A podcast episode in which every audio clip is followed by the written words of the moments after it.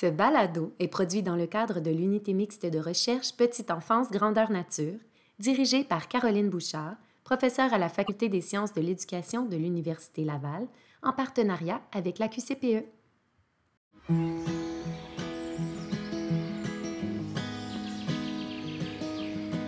Vous écoutez Regards croisés sur l'éducation par la nature, un balado qui vulgarise et partage l'état des connaissances sur l'éducation par la nature en petite enfance.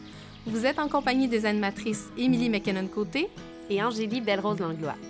Lors de chaque épisode, nous aborderons un thème important issu des plus récents travaux menés par l'équipe de recherche de Caroline Bouchard de l'Université Laval. Ces travaux s'appuient sur ce qui se fait en éducation par la nature en petite enfance, non seulement au Québec et au Canada, mais partout à travers le monde. Ce balado permet de croiser divers regards issus de la recherche et de la pratique. Autrement dit, les travaux relatés dans ce balado constituent une nouvelle brique dans le mur de la connaissance qui se bâtit collectivement pour l'éducation par la nature en petite enfance. Que vous soyez des professionnels du milieu de la petite enfance, des parents ou tout simplement des passionnés de l'éducation par la nature, ce balado est pour vous.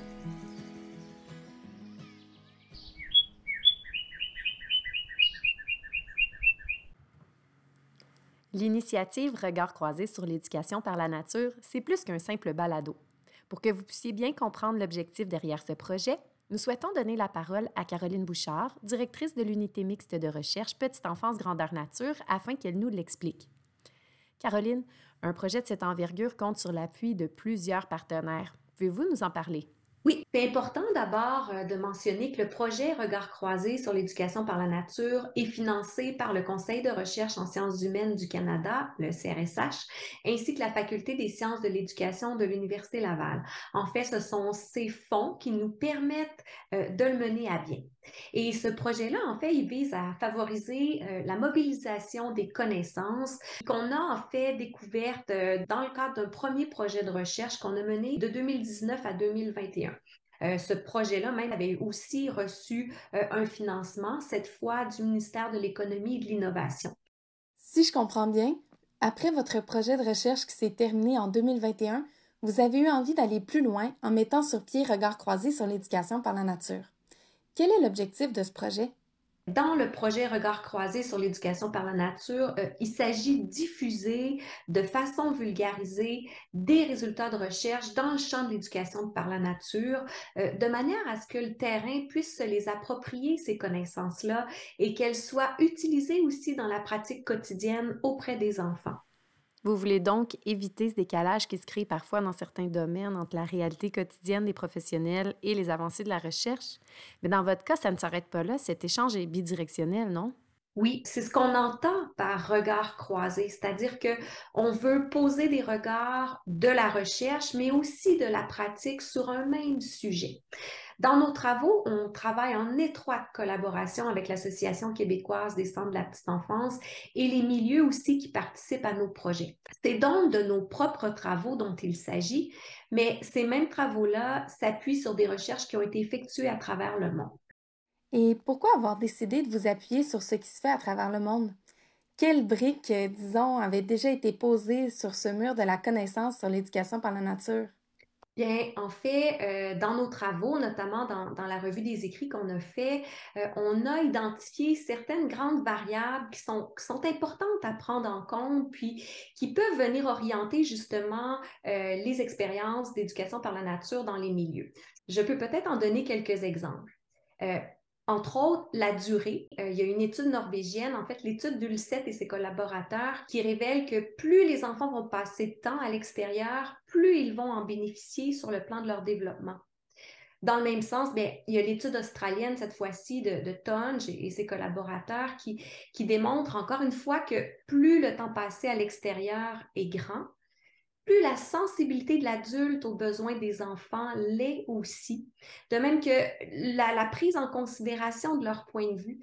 Euh, on remarque aussi que plus le temps passé à l'extérieur est grand, bien, plus il va y avoir ce qu'on appelle dans, dans, le jargon de la recherche le développement de concepts, c'est-à-dire toute cette capacité-là de l'adulte à venir soutenir la résolution de problèmes chez les enfants, la réflexion Donc, c'est important, c'est quand même intéressant ces constats-là quand on sait que ces éléments vont, permettre tout particulièrement aux enfants d'apprendre et se développer, donc vont être des, vecteurs importants de l'apprentissage et du développement.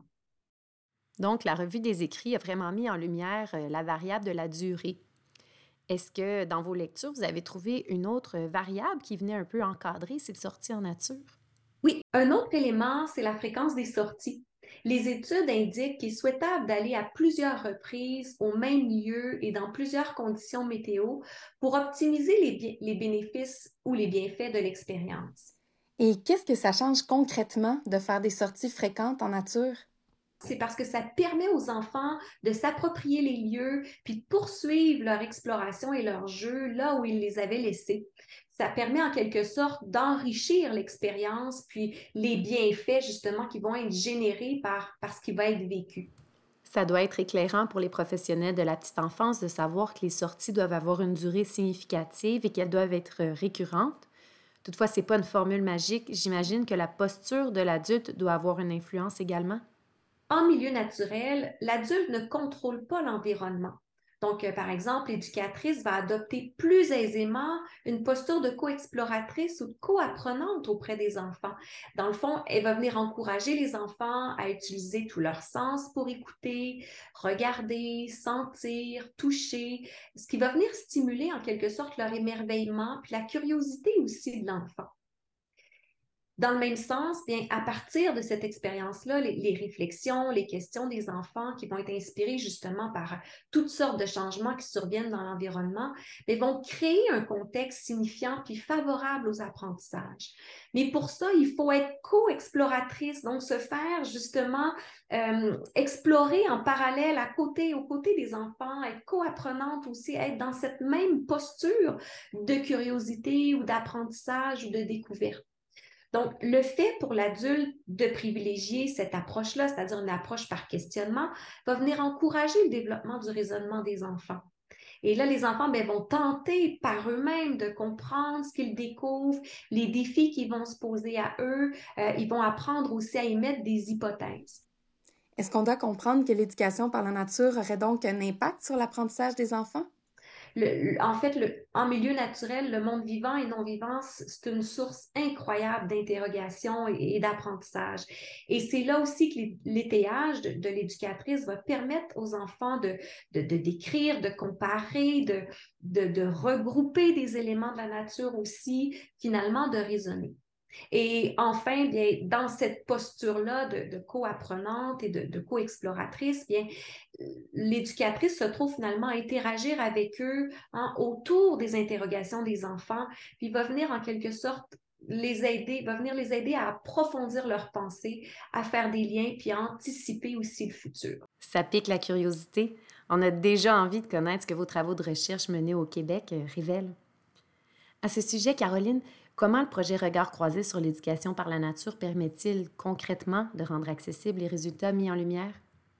En bref, le projet Regard croisé sur l'éducation par la nature comprend des affiches qui ont été illustrées par l'autrice et illustratrice jeunesse Marianne Dubuc. On en est bien fiers d'ailleurs.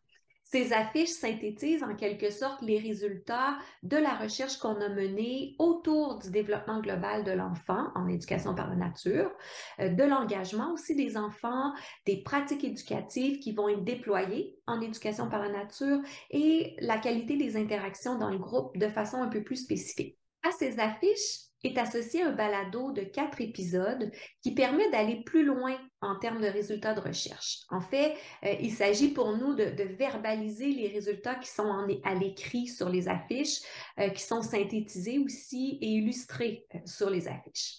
Des articles scientifiques sont aussi rédigés pour la communauté scientifique et des articles professionnels pour les gens de la pratique en éducation en petite enfance.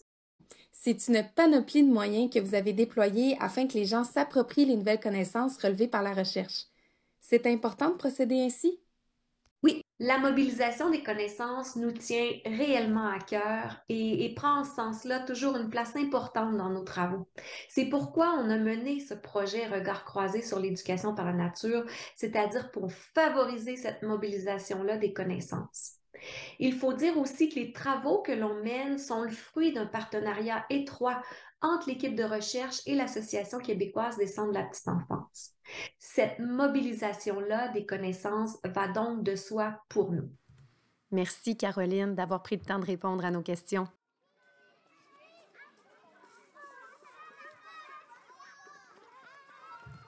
Les affiches dont il a été question dans cette discussion sont disponibles sur le site web de l'Unité mixte de recherche Petite Enfance Grandeur Nature au umr pegn.fse.ulaval.ca.